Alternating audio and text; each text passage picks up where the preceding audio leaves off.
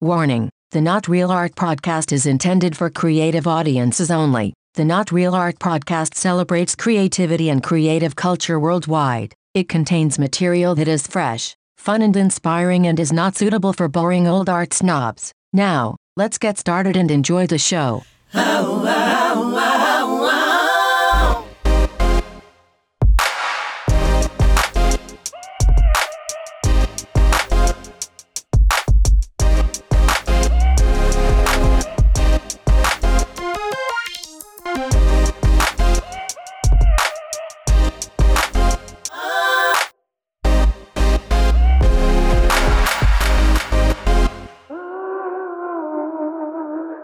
Greetings and salutations, my creative brothers and sisters. Welcome to Not Real Art, the podcast where we talk to the world's most creative people.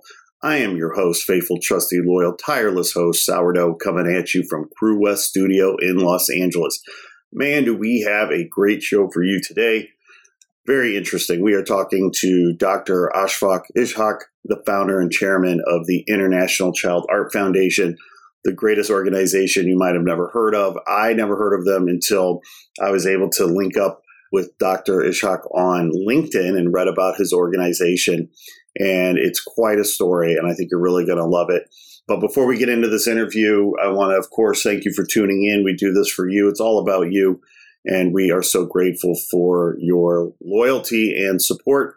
Of course, as always, please go to our website, notrealart.com, and enjoy all the good, healthy stuff we got for you there. It's all free range, organic, gluten free art programming for you to enjoy. We're always publishing great content about new, amazing artists coming into our orbit. So please be sure to go to notrealart.com and check out all the good, healthy stuff we got for you there. Okay, today we are talking International Child Art Foundation. Dr. Ashfaq Ishaq, who's the founder and chairman of the ICAF. And the ICAF serves American children as their national arts organization and the world's children as their global arts organization. Dr. Ishaq has changed the world for children. The Arts Olympiad he launched in 1997 has grown over the years into the world's largest school art program you hear that? The world's largest school art program. How cool is that? In 1998, he produced a National Children's Art Festival, the first ever in U.S. history. And since 1999, as he produced the World's Children's Festival as the Olympics of children's imagination. The Child Art magazine he launched in 1998 has inspired hundreds of thousands of young readers, teachers, and parents. Under his direction, ICAF has become a world leader in child art exhibitions and an organizer of children's panels at major conferences. To empower children, he instituted the World Children's Award, widely recognized as a global leader in children's art and a leading expert in children's creative and empathetic development. Dr. Ishaq is a spokesperson for the world's children, a multidisciplinary thinker. His research has appeared in the Journal of Conflict Resolution, the UNESCO Observatory Journal, the National PTAs, Our Children, the State Education Standard, the Lancet, Cyber Therapy, Rehabilitation Journal. I could go on. He's co authored a book on small scale enterprises published by Oxford University Press in 1987. His 2013 book, The Creativity Revolution, is available on Amazon. And before founding ICAF, he was the president of USA International Inc., associate professor of economics at George Washington University and a researcher at the World Bank. My old job. Okay, so without further ado, let's get into this amazing story and hear from the one and only Dr. Ashfaq Ishaq.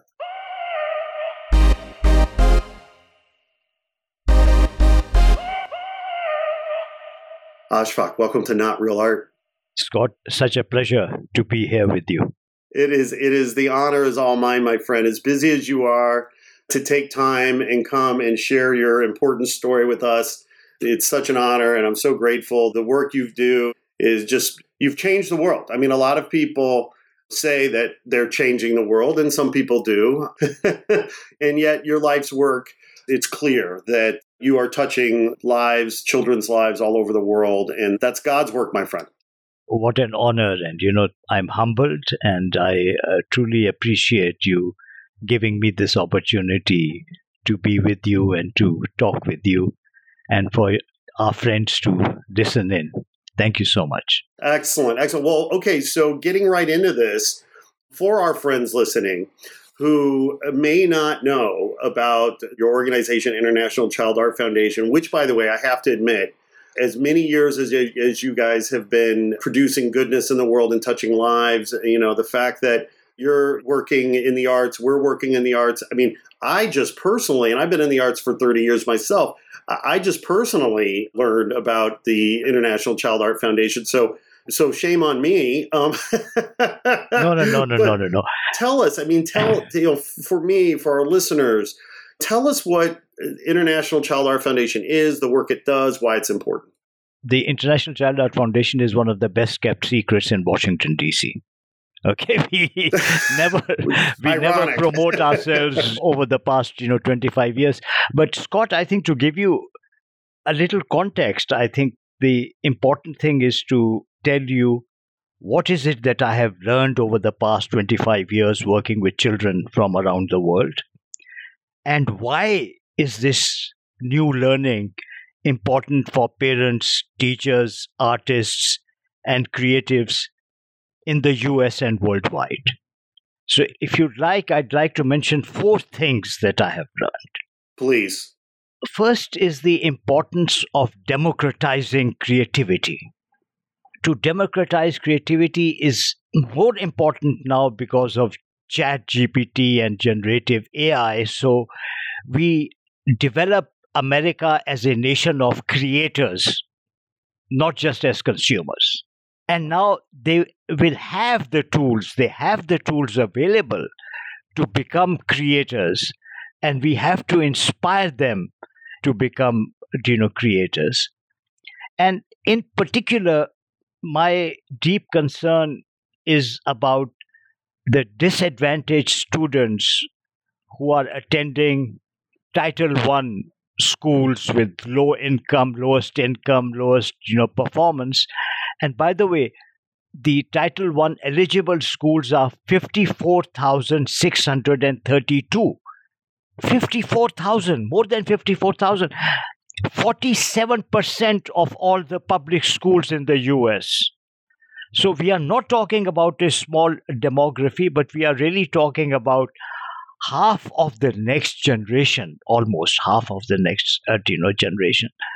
Their knowledge acquisition cannot compete that of private schools with very low student teacher ratio where the teachers are also far more qualified than in the public schools in poor neighborhoods. So for these kids creativity is their survival skill. They can level the playing field by becoming creative because the amount of knowledge that they have coming out of high school will never compare that with the knowledge that a private school student has or students from better uh, you know performing public or charter schools. So this kid graduating from high school what he or she can do is to creatively use the smaller knowledge that they have to solve the problems that they face. And perhaps blaze new trials you know through this creativity to disrupt the vicious cycle of intergenerational poverty. So creativity is not just art and be happy and creative and you know go to the museums. No it is social justice component to it it's eradication of poverty you know component to it. As an economist you know i founded the international child art foundation as an organization that fosters the creativity of children and sees their imagination through the arts because art is a, as you know better than i do it's a very powerful channel. The second thing that i learned is that personal or individual creativity is a necessary condition, but it's not a sufficient condition for a better world or a brighter future. And the reason is that creativity is morally neutral. there is malevolent creativity that intentionally harms others everywhere. We see it in from 9-11 attacks to school shootings these days to ponzi schemes to you know elite corruption to everywhere. You know you see very creative people doing very creative things to benefit themselves for self-interest but not for the interest of humanity overall or even for their society or community. So what makes creativity positive. What can make creativity positive is empathy. And empathy is considered the mother of all emotions. So, our focus has been to inspire children to become creative empaths. So, they have creativity and they have empathy. So, these are the two big lessons, and then coming to what type of serious problems is it that we face as a country, as a society, as a community, the first big problem is adverse childhood experiences. And I must say that 25 years working with children, the sad realization that I have is that these ACEs, as you know, psychologists call them, adverse childhood experiences, that they are more common and more rampant that one would expect.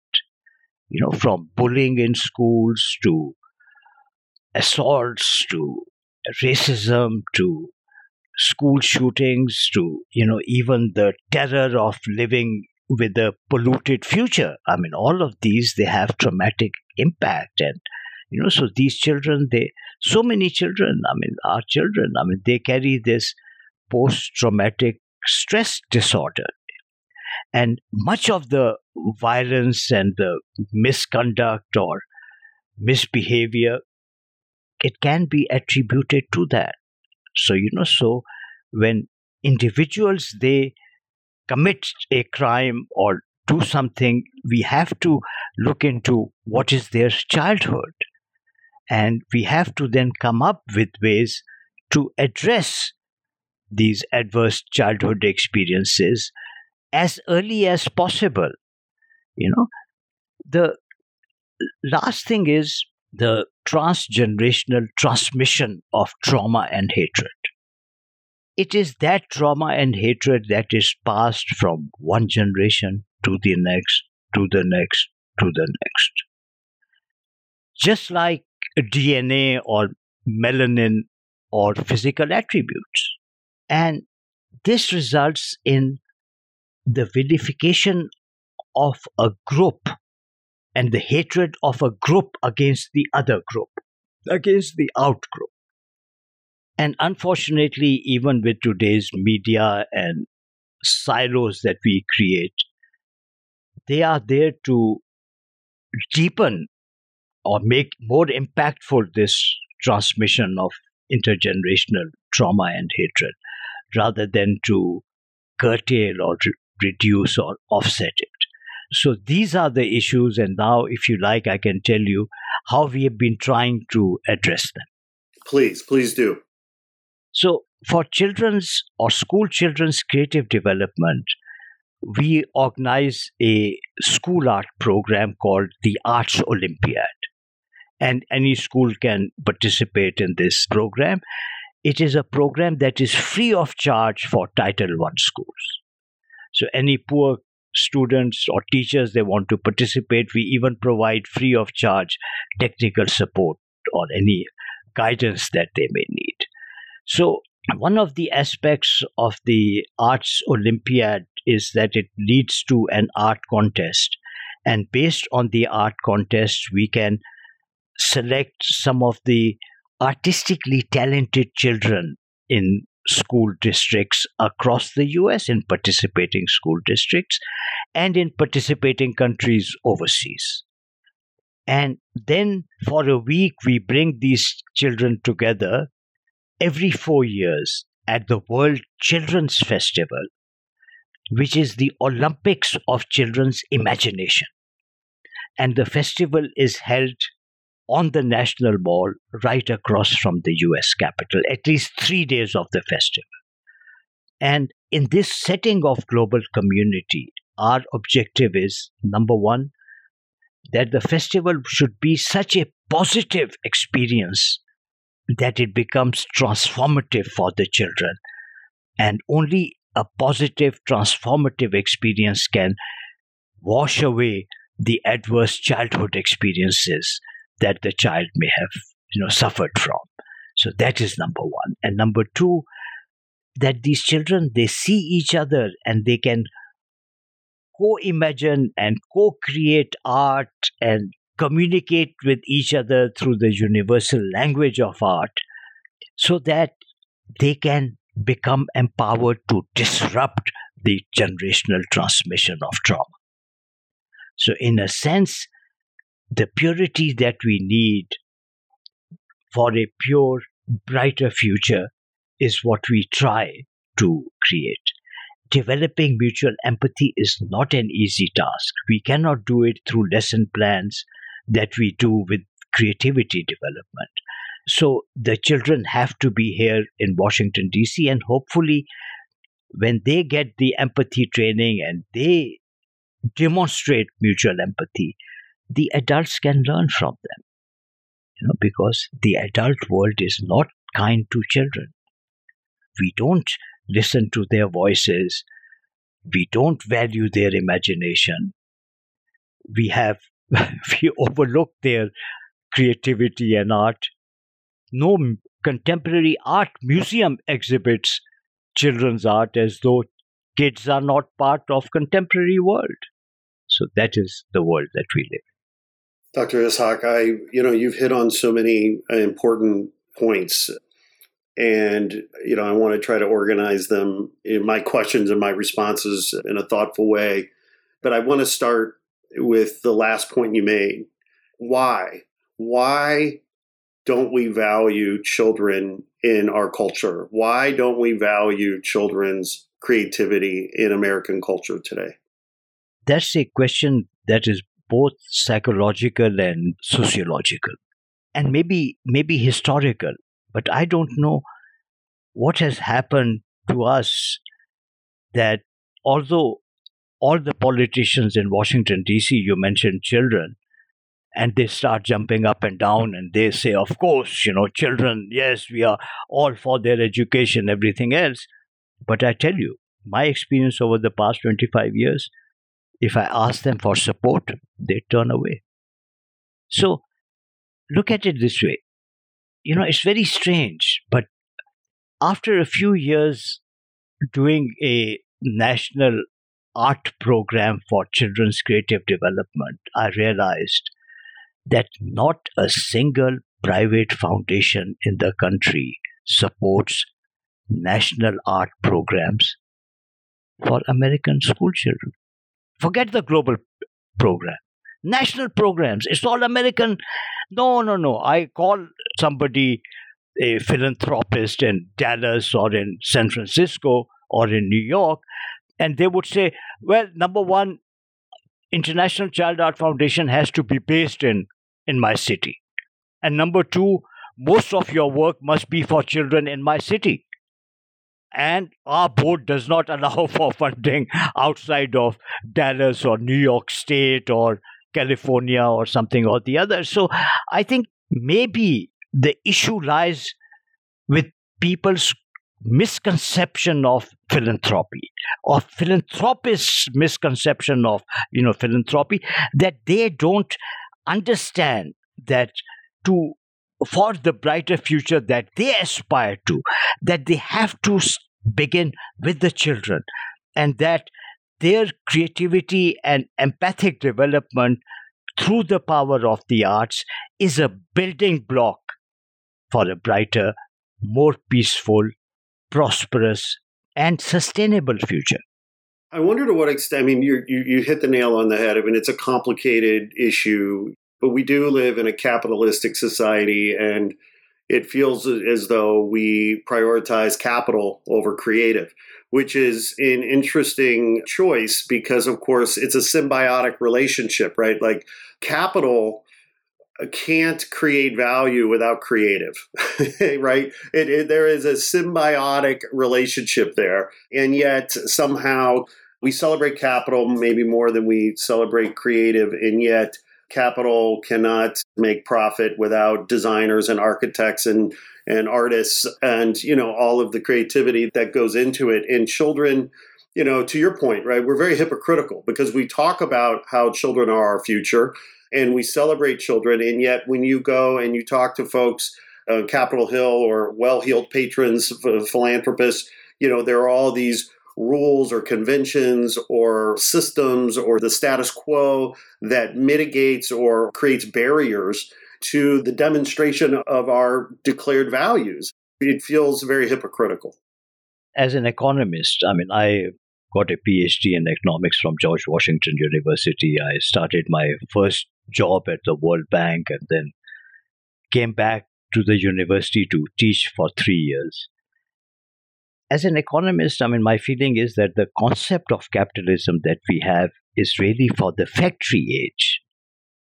In today's world, the capital is much more in human capital than in money. So that mental transition has not taken place that we say, hey, capitalism is based on human capital.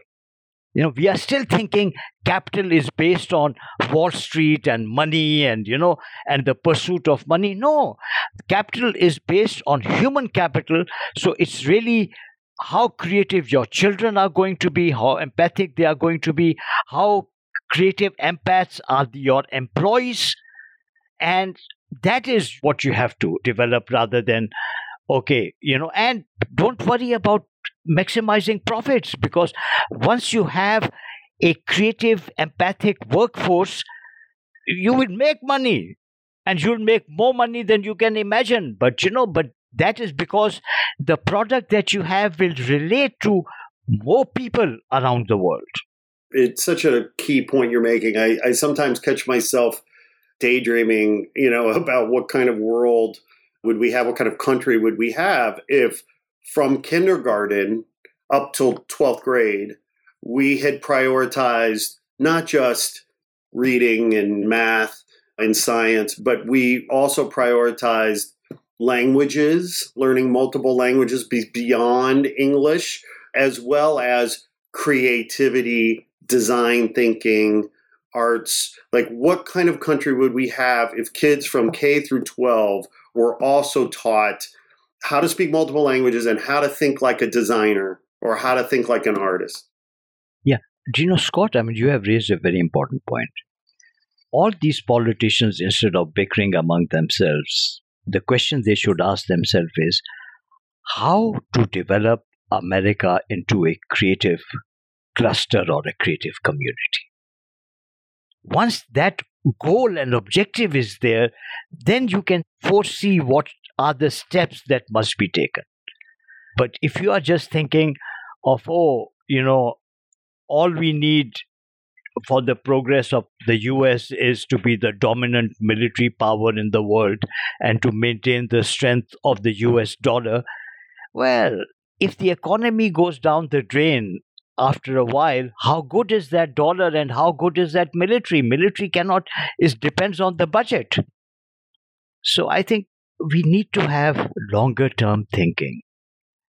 And that is the problem that capitalism somehow promotes selfish interests. And when one is selfish you are really short term thinking and myopia rather than you know long term thinking.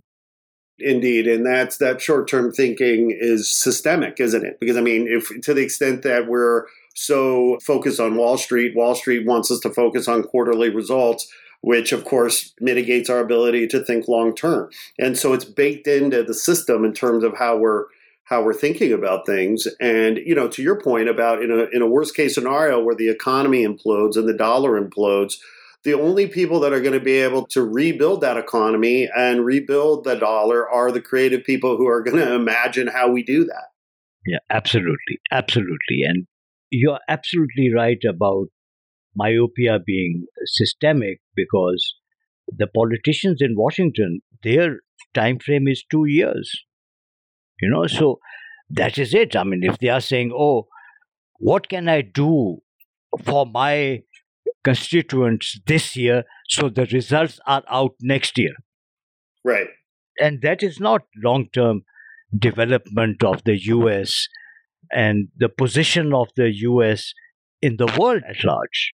Dr. Ishaq, have you heard of the book Orbiting the Giant Hairball? Yes, I have. you may be the first guest yeah. on the show that has actually heard of the book, as I reference it all the time, because there is a story in there, as you very well may recall, that Gordon MacKenzie tells, the author of the book, that gets to so much of what we're talking about. And as you might remember, he in the book talks about how he would go talk to school kids. And of course, for our listeners' uh, sake, you know, Gordon MacKenzie was the chief creative officer of Hallmark Cards. And Orbiting the Giant Hairball is this book about, simply put, sort of maintaining artistic integrity in a corporate kind of setting so he would tell this he told the story in the book about you know he would go and he would speak to school kids as a way of kind of giving back and paying it forward. And he started all of his talks, no matter the grade, with the same question Who here is an artist? And in kindergarten, every kid raised their hand. Remember that? Yeah. And then he said each grade subsequent, fewer and fewer hands. So first grade, maybe half the class, second grade, few. then by third grade, maybe there's one kid in the back that says, I'm an artist. So we're naturally born as kids to be creative. We're naturally born to think of ourselves as artists. And yet somehow we've created a system that by second, third, or fourth grade, we've somehow squeezed that out of them and they're almost embarrassed or ashamed to call themselves an artist. And that is not the kind of world I want to live in the reason why I got interested in creativity is because the work that I was doing at the World Bank was on entrepreneurship mm-hmm. and small business development. So, as an econometrician, I could look into productivity, but I could not deal with creativity because economics does not deal with creativity at all. And that was my frustration overall with uh, you know economics. And one question in my mind was, why is it that children are innately creative, but why don't they grow up to be creative adults? The why is a difficult question to answer because it has a lot of different variables. But a more simpler question to ask is when does that happen? And Torrance, T O R R A N C E, E F Torrance, who is today considered as the father of creativity, his longitudinal and cross cultural studies point to the fourth grade slump in the creativity of children. Mm. So somehow, up until the fourth grade, just like in the book that you referred to, children are very creative. But then there is a slump in their creativity. And I feel that that is the time when a child wants to embrace the world. But this adult world is not accepting of the child. The adult world tells the child your imagination no leave it aside. First you must read and understand and take the tests. And even the teachers are teaching to the test. So the child says okay if my imagination is not good i just have to learn and memorize all this stuff to succeed in life. So that innate creativity it goes down and it's the same thing with empathy. You know, you know, it's a cruel world out there. So intrinsic empathy that a child has is, you know, taken out of that child just to make the child feel secure alone or within the in group. You know, so you keep the out group as far away and as distant as possible. So the programming that we do with the Arts Olympiad, it focuses on children ages 8 to 12 because at that age they suffer from the fourth grade slump and the arts olympiad empowers them to overcome that slump so that they remain creative throughout their lives. Right and you're you're being as strategic as you can be right in terms of focusing your energy to the a pain point if you will right? The log jam if you will to try to break that open. And you have to be strategic and thoughtful about that. You know, one of the things that well, there's so many things that resonates about your work. And one of the things for me personally, right? So I grew up, I was born in Gary, Indiana, and I was raised, I'm a working class kid from a blue collar family. I went to uh, public school there in Portage, Indiana, about 40 miles outside of Chicago, right on the, the Lake Michigan shore near Indiana Dunes. And I grew up in the 70s and the 80s, graduated high school in 1988. And interestingly, I look back on my elementary, middle school, and high school experience with delight and gratitude. I have so many wonderful memories of going to public school. Now, why? Well, because at the risk of oversimplifying it, we had a tax base that allowed our public school system to have a robust school education program that not just included, you know, English, science, math, and sports, but we had a robust arts program. We had visual arts, we had performing arts, we had jazz band, we had thespians, you know, and I was involved in all of those things. You know, I played a musical instrument.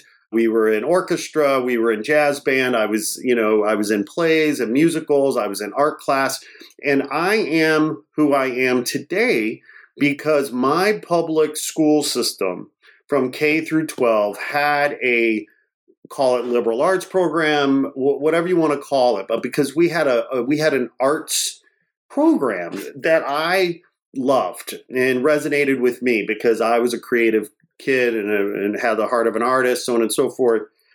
And so I am here with you today in large part because of, in spite of the fact that we were a working class family from a blue collar family, or blue collar family, we're working class folks, you know, uh, the arts gave me energy and currency and a vision for the world and the li- in my life and the future.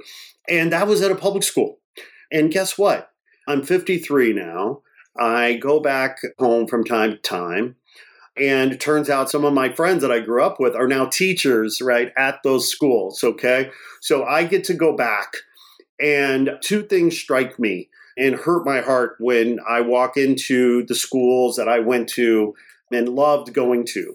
The two things that strike me that break my heart now are those schools that I love, they have such fond memories. Number one, they are now like Fort Knox. You can not get into them. You have to go through two layers, maybe three layers of security because, of course, kids every day now have to worry about active shooters in the building.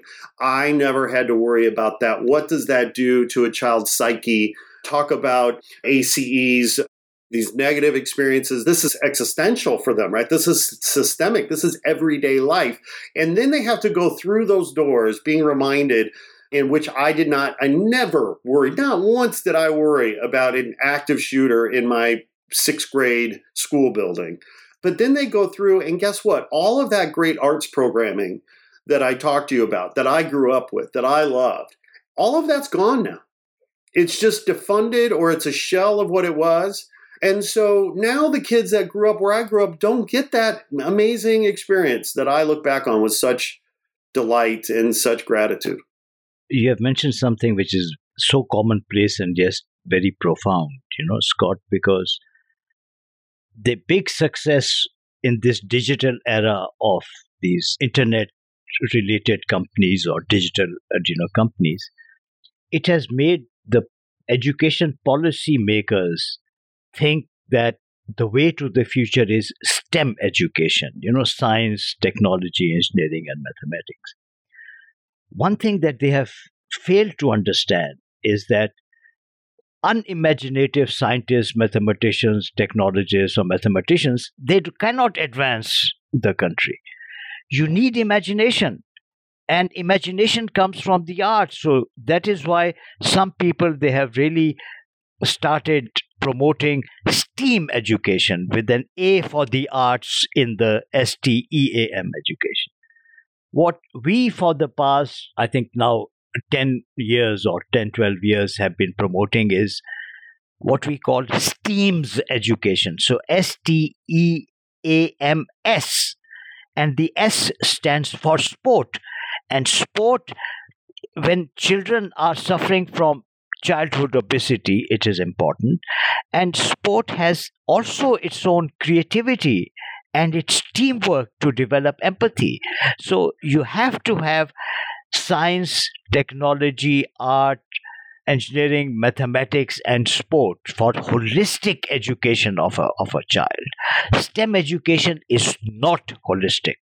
Yes, and that gets to the very, I think, important philosophical debate about you know what kind of citizenry do we want in this country do we want one-dimensional citizens or do we want three-dimensional citizens and and arts is of course science engineering mathematics english you know the critical important you know fundamental. However the arts and the sports are essential in my experience to developing that empathetic community based perspective because you know sports teaches you about teams and and working together. Arts teaches you empathy and and so on and so forth. So what kind of of citizenry do we want in this country? And i guess because of the short term thinking you know we can't imagine where this is going 30 years from now if we continue to defund or underfund sports and arts i worry a lot i mean about where the country is heading and where the world is heading. And unfortunately, it's not anything pleasant that one can foresee.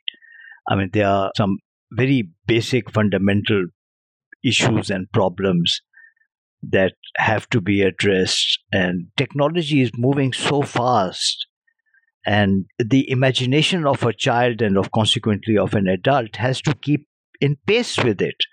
Otherwise, there is this mismatch. So, again, to repeat what I had mentioned earlier on, I mean, we could have a generation of, you know, consumers who are just looking at TikTok sitting on their couches rather than, you know, creating something that is meaningful for others you know? So i mean that is the most important thing. Not that you can't use you know tiktok to demonstrate you know some creative product that you have. But you know most of the of the people they are just you know consumers. I mean all they do is they just find some interesting thing and post it or forward it to others you know. So yeah rather than creating something themselves. Because we have to develop a nation of creators. And that means that everybody their imagination must grow and fine i mean you know it may be diverse i mean so much the better because you know you know diversity in thinking can accelerate invention and the fractal of human discovery and innovation. So that is okay but we have to grow the imagination. I mean can't just keep on because the world that we are looking into is a very different world than what the world is today.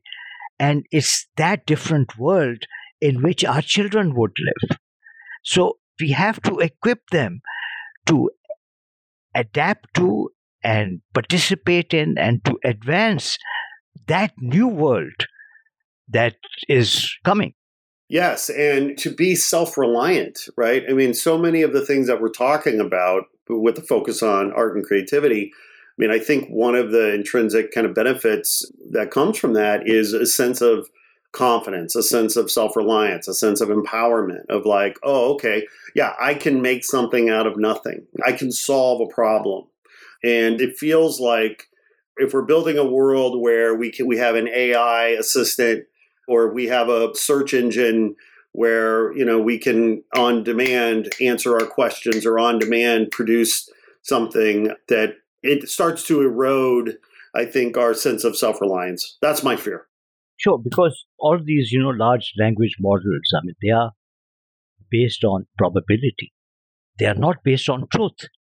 So you ask a question and it will tell you the most probable answer, which may be true or it may not be, be true. So you need your own imagination and creativity to Yes. be able to distinguish. And you need your own imagination and creativity to make use of a generative AI or, you know, chat GPT, you know. So if not, then again, then you just become a consumer. Dr. Ishaq, I mean, what you're hitting on, I mean, I have talked to so many artists over the years, right? And I've asked them, what did going to art school teach you? Because many artists, well, some artists don't go to art school, but many do. And over the years, talking to artists, I said, what, what was the value? Because art school's not inexpensive, right? And what did it teach you? And time and time again, I hear from artists that going to art school taught them how to see, how to see. Okay.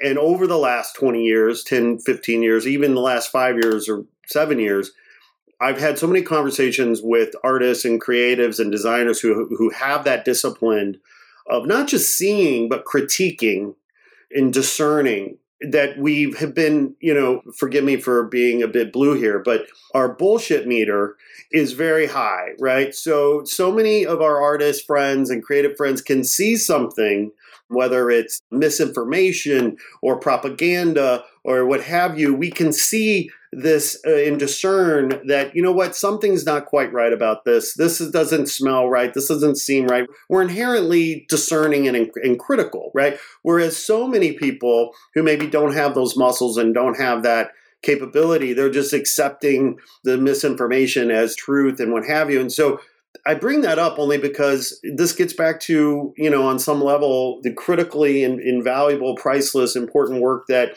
International Child Art Foundation does is because if we're teaching kids about creativity and art, hopefully we're also teaching them how to see and how to discern and how to differentiate between truth and lies. Absolutely, absolutely.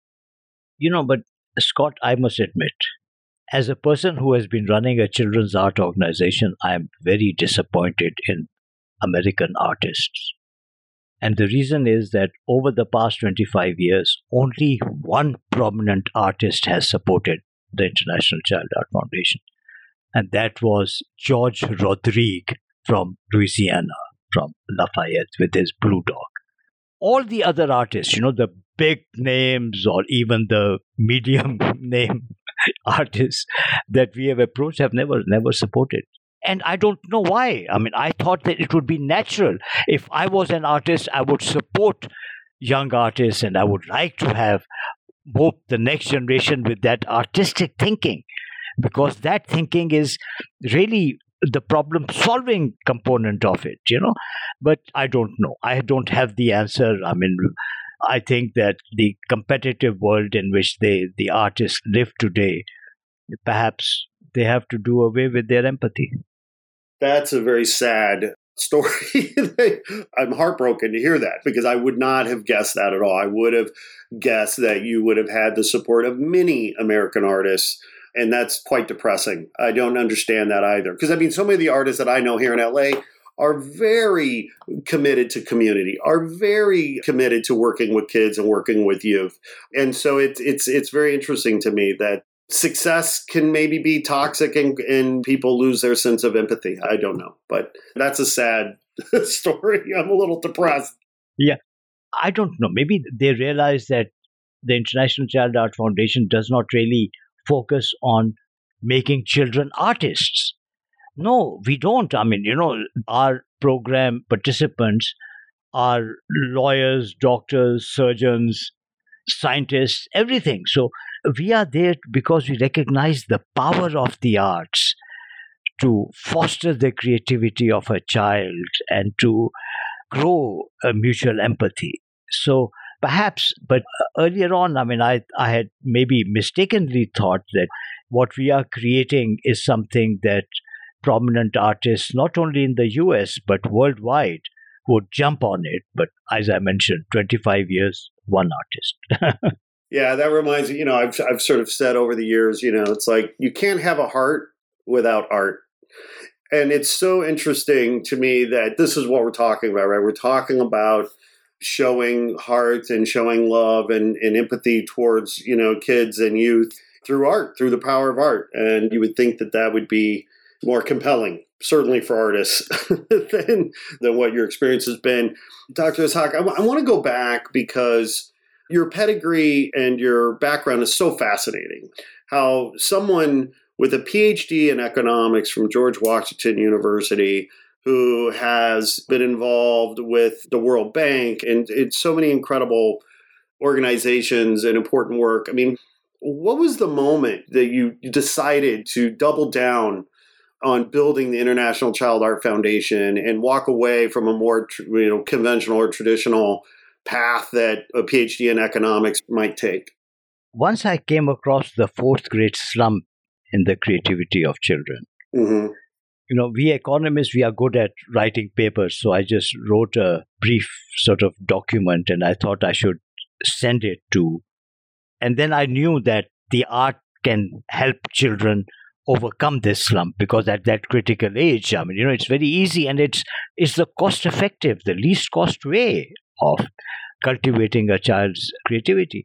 So I made all these points in this document, and then I said, well, let me send it to the National Art Organization for American Children. And this is in 1996, and we couldn't do Google search because Google didn't exist. you know, so nor did Yahoo. So we looked around, went to the Library of Congress and here and there, and and we realized there is no national art organization for American children. So then the issue was okay, you know, we have to create one.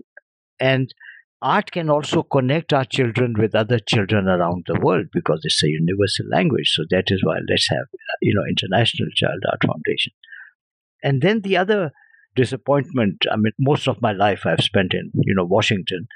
And that is that whenever anything would happen and I'd go to the National Mall, there was nothing for children only on the National Mall. So I said, no, no, no, we have to develop a program somehow to get these creative children together on the national mall. And perhaps they can be the creative leaders of the future.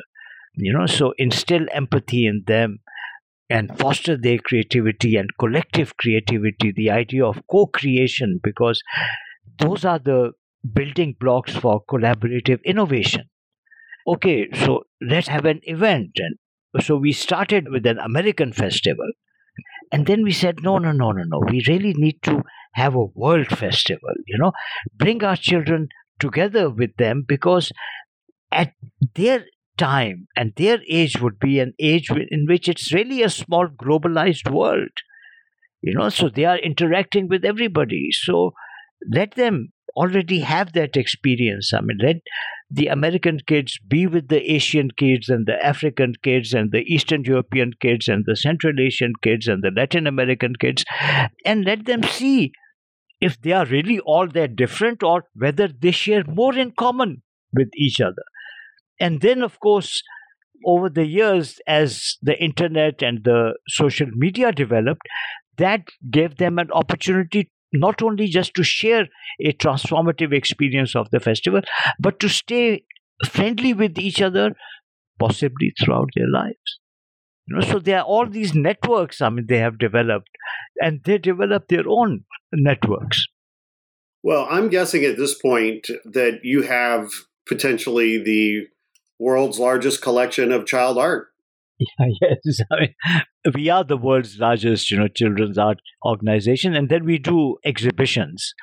I mean, we do exhibitions, you know, in small groups, in you know, for uh, you know companies. I mean, with the children's art, and the idea there is to kindle the inner child in the executives, because it's that inner child is the creative child and unfortunately most people because of the way you know society is including the adverse childhood experiences there's a flight from childhood. You know so you know scott you look very fondly upon your school age years but not too many people think very fondly. So they don't want to deal with the childhood or you know so, in a sense, I mean, it's a anti-child world that we live in. It's like post-traumatic stress, like yeah, right? Absolutely, yeah. absolutely. But it, the creative is the inner child. So we, you know, do some exercises with the team of business people to awaken that inner child, and then we have you know, we do major exhibitions, and you know, now we are planning to do something in uh, you know Paris for the 2024 Olympics, and there the idea is that the Olympic movement cannot attract creative children because the Olympic movement is you know last century's you know concept you know. So they say if you want to participate in the olympics either be an olympian or come to paris as a visitor or sit on the couch and watch tv you know that's not what the creative you know they want to participate in their own way. So we have a global art contest on children's favorite sport and to uh, launch it from an exhibition in Paris using our own artwork of uh, you know children, thereby engaging these creative children into the Olympic movement and you know and Olympic values are, are important. I mean you know of you know respect for others and you know the competitive spirit, the idea of excellence human achievement. Absolutely. Right? That's and for the sake of it. Human achievement for the sake of human achievement. Absolutely. And you know, so many people don't realize or you know know that earlier Olympics, you know, that was developed by Coubertin that had art and sport. They used to give gold medals to artists also.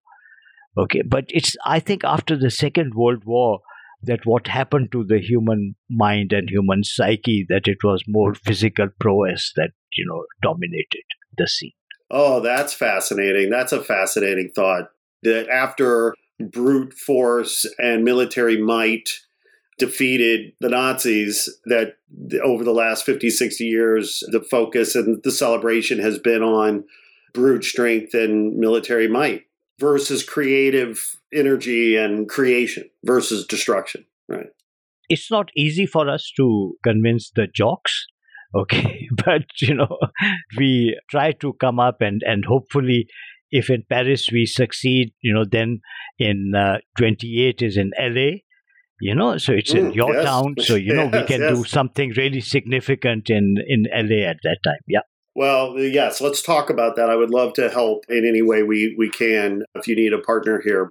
But going back to the, the jocks conversation, you know, if there's just a basic ignorance, I think, in terms of how people perceive creativity and how inherent creativity is to everything, right? So that running back, that soccer player, that hockey player, they're creative in, in, in how they move their bodies and how they think about the strategy. And yet maybe they don't think of it that way but but it is creative. It's a creative exercise. I was talking to a friend of mine the other day who's a very successful defense attorney and he was telling me that he says well i'm not i'm not creative. I said are you kidding me? I said you're you you know you, you practice the law you're a defense attorney you're connecting the dots in creative ways to make a compelling argument to help your clients win their case. That's hugely creative as far as i'm concerned you know. But it just goes back to that over uh, it's either conservative or over simplistic view of what creativity is. Yeah because i think i think it may also happen that because in school when they did participate in a creative activity like making art the feedback they got was not very positive. Because children they create their artwork and of course the parents love it but they want somebody else also to appreciate and when nobody else does. And of course there is no place where you know children can see their artwork being exhibited you know. So we can't take the children's the arts olympiad winners artwork and show it at the national gallery of art on the national on the national mall because the people who run the national gallery of art are all about dead artists Okay, we are right. about future artists, right? Yeah, right. so we arrange an exhibition right across from the National Gallery of Art, and I invite them to come and see. And in the art education also, you know, there's a problem because so many art teachers would teach children the techniques of the, some masters, and then they would turn to the child and say, "You cannot become Van Gogh or Picasso. And it's the only field among all the disciplines, it's the only field in which a child is discouraged to becoming better than Picasso because all these people are the prophets, you know. In no other field, I mean, you know, if you tell a technologist that you can't be better than Steve Jobs, he'll say, What are you talking about? Elon Musk is better than Steve Jobs, for example. Yeah. If you tell a scientist that, oh, the greatest ever scientist which will be there for the next thousand years is Einstein or Newton, you know, they'll say, come on. Right.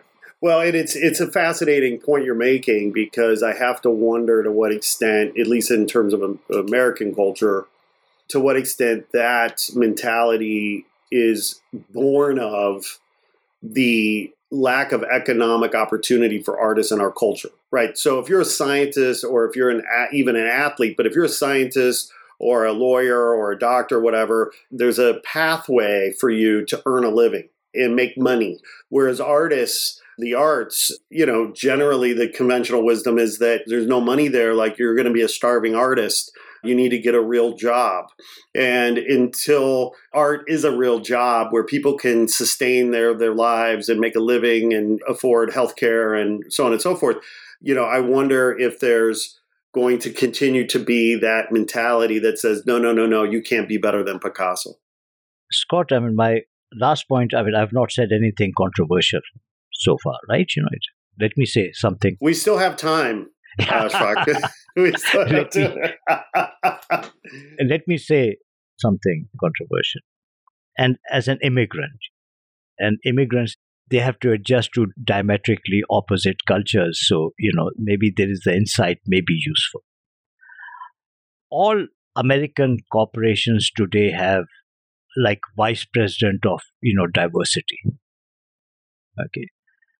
My fear is that that vice president may actually unconsciously reduce the standard of productivity and you know creativity in the business. I would much rather them have a design thinker or an artist as a vp so that that vice president has the responsibility of cultivating collective creativity within that business that nobody is doing right now and that is going to improve the output, the profitability, and the growth of the company. But of course, it's very difficult to convince people because you know they go with what is politically correct at a particular time. Well, I'm reminded of that old saying. I'm forgetting now who said it, but it's uh, culture eats strategy for breakfast. We and these are generational problems, right? So like that's why it's so important the work that International Child Art Foundation does, the work that we try to do over here in terms of raising the flag, beating the drum to say the arts and artists and creativity and creative thinking are really going to be about the only thing that solves the existential problems of our world moving forward because until we have minds that think creatively and think out of the box, so to speak, and artistically, we're going to continue to struggle because they need to have a seat at the table. And that's your point, right? A corporation should have a seat at the table for that design thinker, for that artist who sees the world differently. Different. Absolutely. Absolutely. Well, I'll tell you what, Dr. Ishaq, I am so grateful for your time and your talents and the fact that you came today to bless us with them. And I know our audience is just going to love hearing this episode and they're going to I know they're going to want to learn more about the International Child Art Foundation. Please before we go, tell our listeners where they can find you online and how they can support you. Please just visit icaf.org. So I for international, C for child, A for art, F for foundation. So ICAF.org. Our telephone number in Washington, D.C. is 202 530 1000. And we really appreciate any financial support that you can make. It's a 501c3 non-profit organization and we are also independently ranked among the 25 top children's charities in the US. And these days we need support to expand our program to Title One schools. I mean, there are too many schools, and you know, we are a small organization, can't you know penetrate many of them. I mean, as I mentioned, I mean, you know, fifty-four thousand six hundred and thirty-two Title One eligible schools. It's just mind-boggling. So, if you are looking at you know social justice or equity or environment, I mean, all of these things creativity and empathy is is important. And through the arts we can cultivate creativity and grow mutual empathy. And thank you so much for your time. And scott i really really appreciate your you know questions. Such a pleasure and an honor to be with you. Thank you for inviting me scott oh you're so welcome and thank you for accepting our invitation and coming to chat with me today, Ashfaq. I'm I'm so grateful and so honored to know you. And I will warn you now because I have a trip that I'm planning to DC sometime in the not too distant future. So I may have to buy you lunch if that's okay. yeah, it will be a joy to meet you. I already am looking forward to it. Well, thank you so much. You have a wonderful afternoon. Thank you. Bye bye. Thanks for listening to the Not Real Art Podcast. Please make sure to like this episode, write a review, and share with your friends on social. Also, remember to subscribe so you get all of our new episodes. Not Real Art is produced by Crewest Studios in Los Angeles. Our theme music was created by Ricky Peugeot and Desi DeLauro from the band Parlor Social. Not Real Art is created by We Edit Podcasts and hosted by Captivate. Thanks again for listening to Not Real Art. We'll be back soon with another inspiring episode celebrating creative culture and the artists who make it.